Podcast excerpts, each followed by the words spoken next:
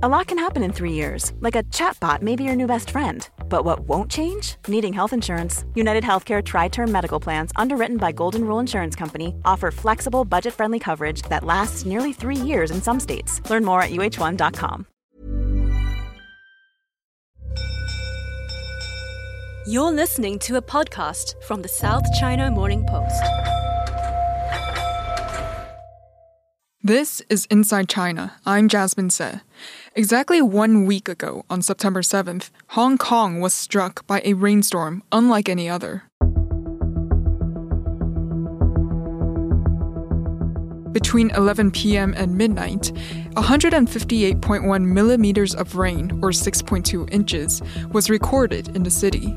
That's the most rainfall recorded in an hour since records began 139 years ago in 1884. An amber rainstorm warning was issued that night, which was then raised to a red alert, and then black. Black is the highest rainstorm alert in the city, it was the first black alert in two years, and it would become the longest black alert in Hong Kong's history. Transport has been suspended across the city, with flights still going, while schools and even the stock market closed. Businesses, hotels, shopping malls flooded. The Hong Kong Observatory said that the heavy rains were associated with the remnants of Typhoon Haikui, which had struck Taiwan a few days earlier. Other parts of southern China were pounded by heavy rain as well, including the commercial city of Shenzhen and the eastern coast of Fujian province. Here in Hong Kong, I was working from home that day and staying dry, but I spoke with a colleague of mine who was out on the streets, wading through water that was reaching his ankles, and he was trying to figure out what was happening in the city. Harvey Kong is a reporter on the city desk, and he was covering the black rainstorm last week. Harvey, can you take me through your Thursday evening? What were you doing when the black rainstorm alert was issued? So, when the black rainstorm warning was issued at 11 p.m., I was actually at home and I was actually planning to get a late dinner. And I guess that sort of brings home how usual these sort of rainstorm warnings that we're seeing in Hong Kong. So I didn't really think much of the black rainstorm warning when I stepped out the door. I only realized that the rain was perhaps slightly more serious than usual, and that was really the only hint to the disaster that was yet to come. So, looking at the situation when I left my uh, home in Hung Hom, I realized I was raining very, very hard. So, I decided to go home, call it quits. And I didn't really realize how bad things was until I received a message on WhatsApp showing that there was actually a street that was near my home that was flooded. And to me, this was very surprising because that street isn't usually a street that you would see flood. So I decided to sort of pluck up my journalistic curiosity and went down in a bigger umbrella firstly, and also slippers. And I decided to start walking through the street. And I didn't realize how bad the situation was until I walked up to one of the streets near my home and I realized that the water was not only filling the street, it was up to about my ankles. And that was sort of a hint of how bad the rainstorm was in its beginning.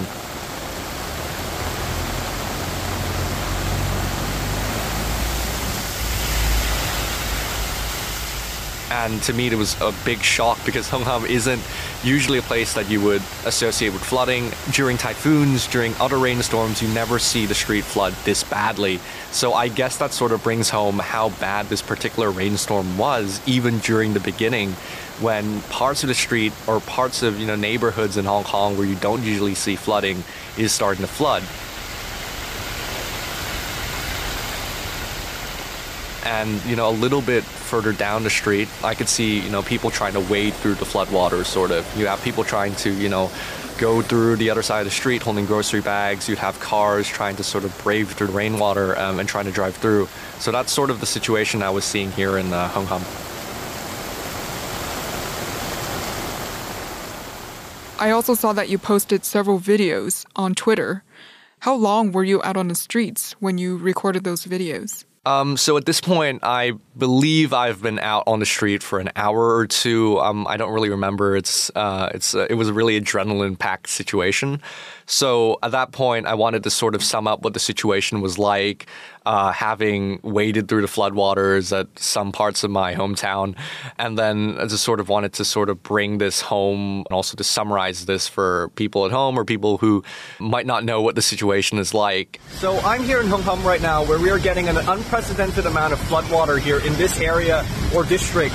So essentially, if you can see behind me, there's a little bit of floodwater here on the road that's about ankle deep uh, judging from the pedestrians and vehicles trying to wade through it. And I don't think I've ever seen flooding ever, you know, this serious in my entire life. And I don't think even during the typhoon was flooding this serious. Um, on the adjacent street, on Wuhu Street, there are actually sections of uh, uh, sections where floodwater were also about ankle deep as well. And it's probably um, the craziest I've ever seen in terms of flood. It just sort of shows the magnitude of um, the flooding situation here in Hong Kong, or at least in this area tonight. And I believe I used the word unprecedented in that video. And I think that perhaps that was the right decision because I think at that moment, uh, everyone sort of realized how bad the situation would be. The only, I guess, thought that we had was we had no idea how bad the situation would be, and that would quickly reveal itself the next day. So that's what was going on in your neighborhood of Hong Kong. But did you also find out what was happening to the rest of Hong Kong? Were you monitoring social media? So, evidently, because this rainstorm got worse and worse overnight, there was a lot of video coming up on social media. And I guess the most popular or the most viral video that everyone's looking at was that video that shows Wong Tai Sin MTR station turning into sort of a waterfall.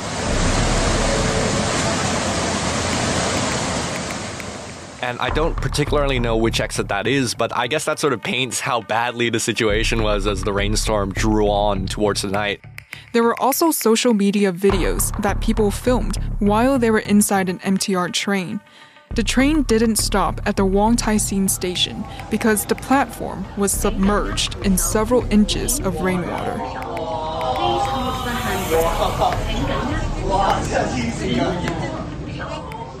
And then you were also seeing videos of other places in Hong Kong, um, you know, slopes turning into rivers, roads that are not usually flooded, again, also turning into uh, rivers filled with murky floodwater. And that was sort of the night for me. I, I sort of clocked out around two and I decided that, oh, okay, I've had enough of this. I'll pick up on the aftermath the next morning. And when I woke up the next morning, I didn't realize that the situation has sort of rolled on and continued on overnight.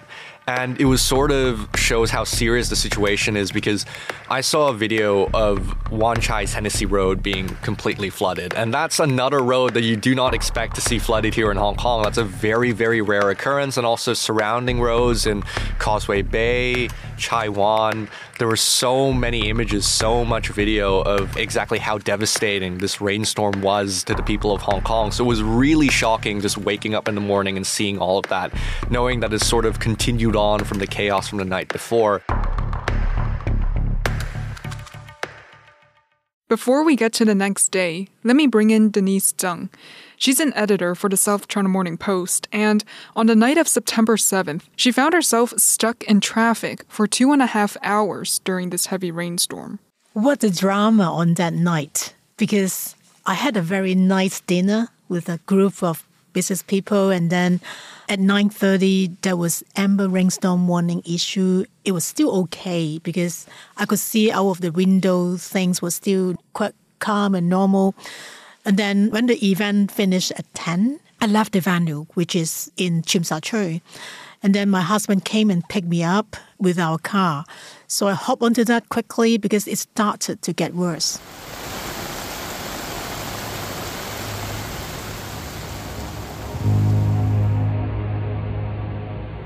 So um, we tried to get home as soon as possible because the weather didn't look good. And then uh, we went through the Lion Rock Tunnel, through the Tolo Harbor Highway, and then to Tai Po. The rain got really bad. By the time we went to the Tolo Highway, I mean, that was the worst time probably because they were pretty flooded on both sides of the roads. So we tried to look in front of us very uh, carefully and drove very slowly.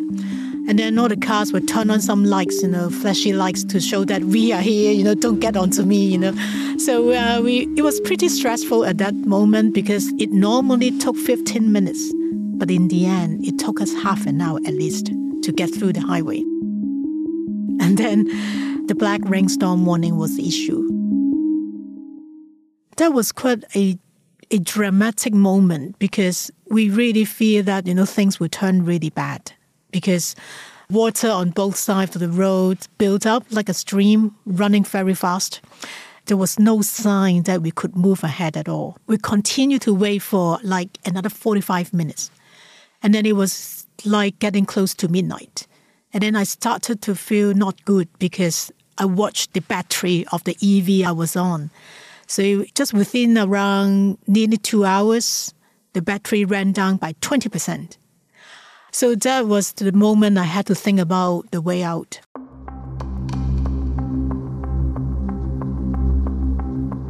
And then I was discussing, you know, with my husband, asking him, what, what should we do in this moment? And then he did not answer me. He was very calm, you know, listening to radio and doing nothing. But then I, I was thinking, well, it's a dilemma. Where should we leave this place? But where should we go?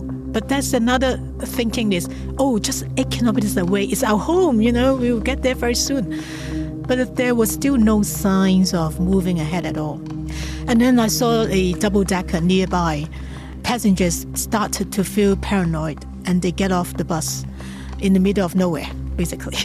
So I saw people, you know, embracing the rain and then the umbrella basically couldn't help them. They all got soaked and they walked in the darkness, you know, across the road. There were some other drivers very restless. They got off the cars, they tried to uh, walk to the front and see what was going on. But I don't think anyone got any information because I try myself. You know, I'm a, a reporter, a journalist. You know, I try to search whatever I could online. I found nothing. I browsed the government uh, mobility app, which gave me no information what's going on, whether there was any traffic accident, nothing on Ting Kok Road anyhow. I browsed some radio apps which normally have the first-hand information. Again, nothing I could find. So in the end, I WhatsApp my families, my friends, you know, who live on the same road.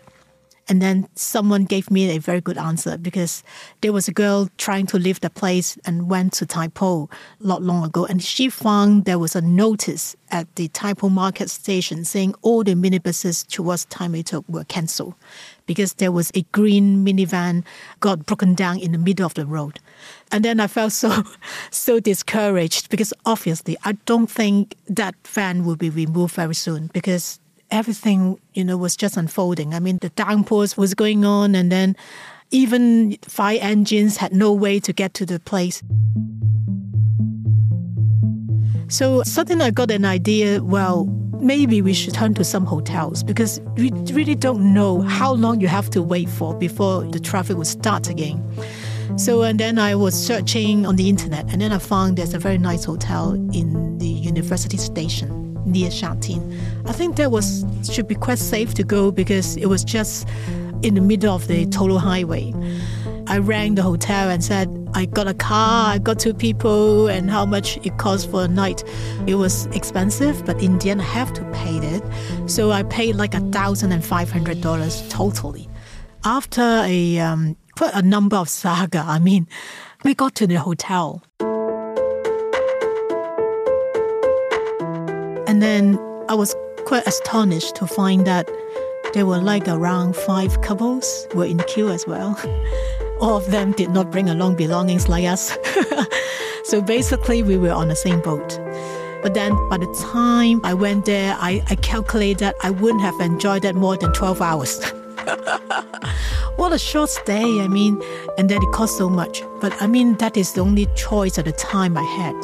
It was end up okay, you know, at least we got ourselves feet uh, dry and then we could stay somewhere overnight.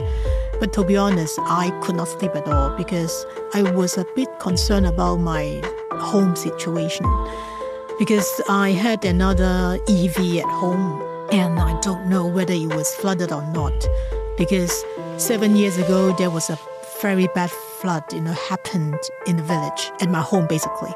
So I lost my, my car at the time. It was a shame because that car was still usable, but then it was destroyed anyhow in the flood. I didn't want history to repeat itself. So anyhow, I, I spent my night in worries. and when I woke up, I was kind of traumatized because all these hassles the night before, I did not bring along any uh, mobile phone cable to get my phone charged. And then the hotel ran out of cable to lend it to guests. So I had just had like 30% battery left behind. Another worry. So uh, the first thing I, I woke up, I, I did was to turn on the phone and found that, oh my God, you know, the rain kept ringing as, as well. And then the black rainstorm continued. The next thing I did was to uh, lift up the curtain. And then I saw flash flood in front of me. because the hotel room was facing the hillside of Tai Po Road. I saw a river. It's a kind of a waterfall, you know, even though it wasn't comparable to Niagara, but it was something like a mini Niagara in front of me. It was scary because I saw some fire engines and police cars, they were on ready on the road. I suspect something pretty bad happened over there. And then the water gushing out, you know, horrible anyhow. So I was pretty worried about my, my home and whatnot. But then I really had to try to get him safely and check the road situation. It looks like the roads were restored, clear up. And then later on, I checked out and then we drove home. But on the way, I saw like two or three cars was still got stuck in water. So that means some parts of the road were still not really uh, in use yet. So I saw some nice cars, you know, got soaked in water. I felt so sorry for the drivers. There wasn't any flooding at my home, which normally would have happened already. But of course, you know, that large scale flood did not happen, but there was still some pools, you know, of water, which was, you know, normal compared to other places. In the end up, I was lucky, you know, everything was okay. I really thank God for everything was okay in the end. Right away thought about some preemptive measures to be safe. So basically, um, the next day I thought about whenever there's a downpour, even like potential heavy rainfall, I would just park my car not near my home, you know, from somewhere high up, like some neighboring areas. They're a little bit higher so it's, it's like less vulnerable to flooding. But then, you know, another thing is I find the villagers are very clever. I mean, the day I went home on Friday, I saw many cars were parked already on some higher areas. I mean, drivers had this nightmare before, probably, because seven years ago, that flooding was pretty bad. The entire villages' cars were ridden off. Most of them were floating in water or even basically flooded totally to the ceiling of the car.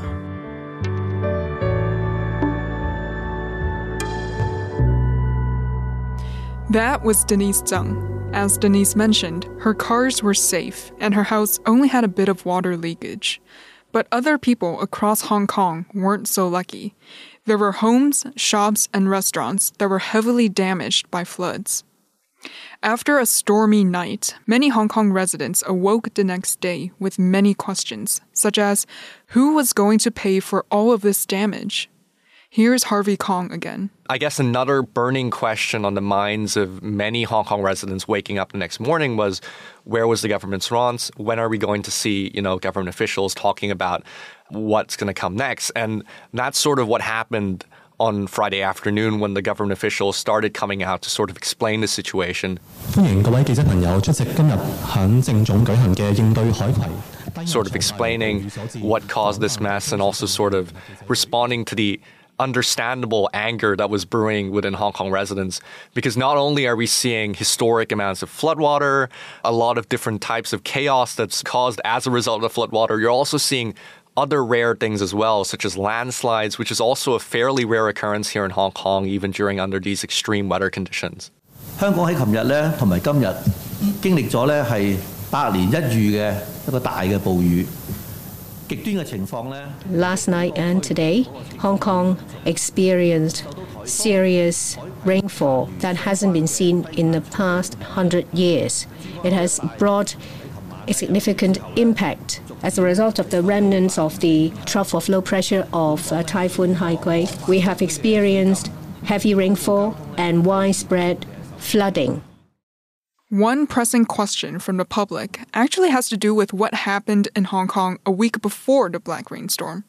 That's when the city was hit by another extreme weather event, Typhoon Saola. It was the most powerful typhoon to hit the city in five years. But we all saw that one coming. Weather forecasters were tracking the storm minute by minute people had time to stockpile their fridge and pantries. During the press conference on Friday afternoon, government officials were asked a myriad of questions, including why they were holding a press conference nearly 15 hours after the black rainstorm alert was first issued. Why Hong Kong's leader, John Lee, didn't attend that press conference, and why the government didn't issue a warning about the storm earlier. Here's what Hong Kong's number two ranking official, Chief Secretary Eric Chan, had to say. Uh, this heavy rain, the predictability is very low when compared with typhoon. So in typhoon, uh, we can make an early prediction, so we can make an early preparation.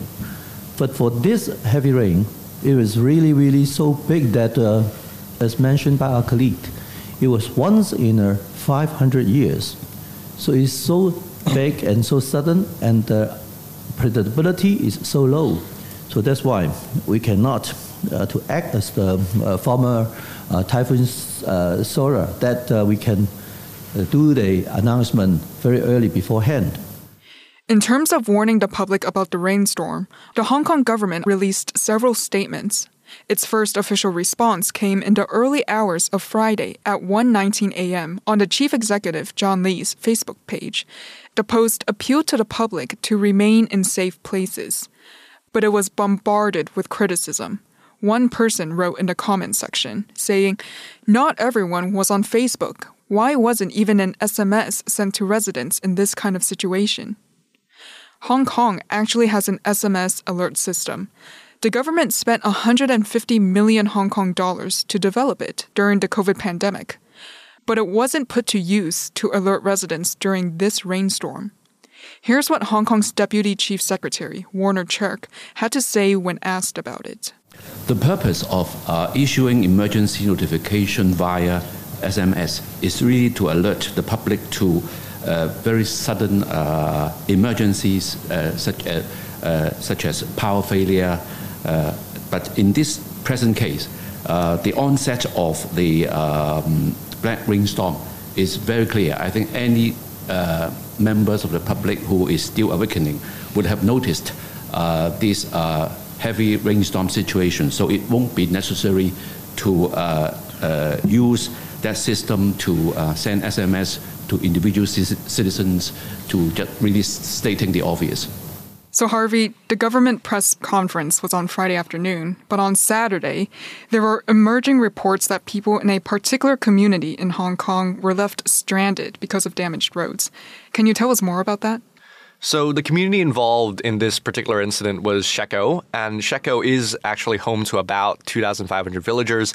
And what happened there was that there were two landslides on Shek O Road, which blocked off access to Shek O from the outside and also vice versa. So, what happened there was that since Friday, people were concerned that they won't be able to have access to the rest of the village, and also people weren't able to have the necessary supplies that they need. 冇水沖涼，冇水食，冇水煮飯，冇水飲，好多嘢啦。總之就係冇水啦。一句講晒，一係就用海灘嗰啲水啦。And also another situation emerged was that they were cut off from internet as well. 又断水，又断粮，又断电，又冇网络，又冇电话，乜都冇。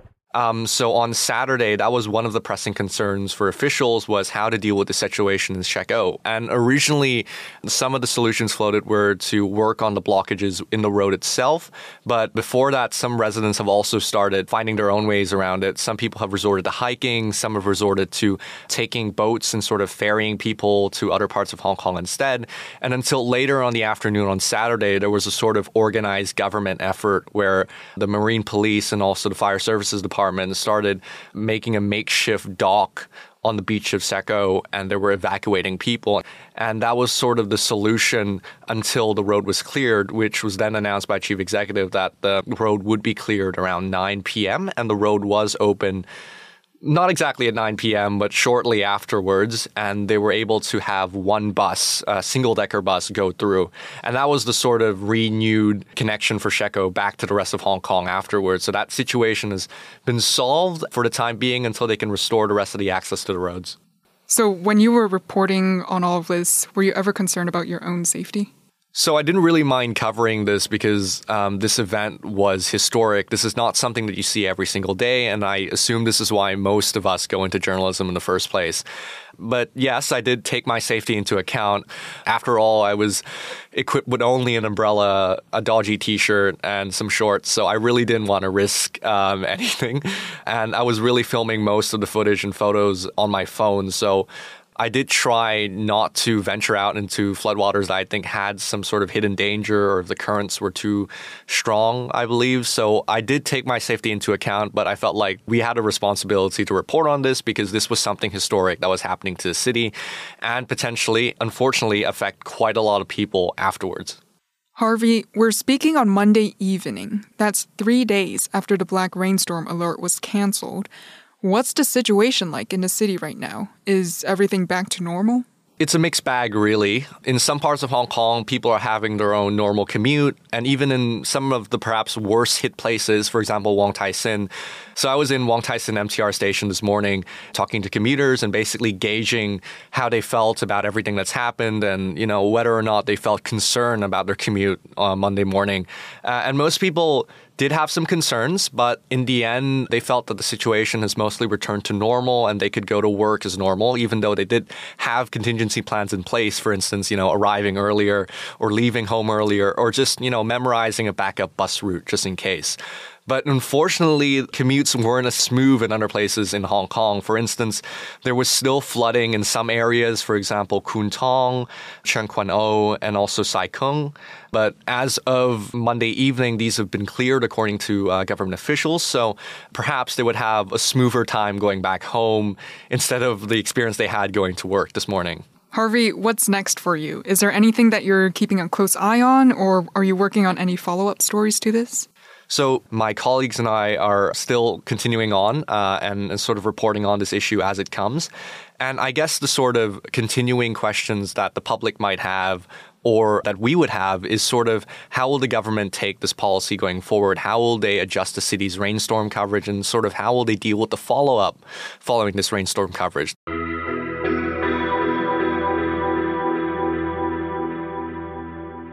There's still some issues that have yet to be solved. For instance, whether or not the government are prepared enough, how they should adjust the policies. And on the other hand, there are also still some follow up issues as well. As we speak, there's still some schools that have been damaged as a result of the floods, so that still needs to be resolved. And also, perhaps, how else um, should residents be compensated for the flood? A lot of people have been affected by the flood, no matter their own personal property, vehicles, or even their own buildings themselves. So that would also be another lingering question that the authorities or even the general public would be sort of expecting an answer to going forward. So this incident has brought up a lot of things that the government will need to solve, and also at the same time, a lot of questions that they need to answer. So I guess that we'll also be trying to figure out what comes next and also what else is there to report on. Harvey Kong is a post reporter on the City Desk. You can find his and the rest of the City Desk's latest articles at scmp.com. I'm Jasmine Se, and this is Inside China.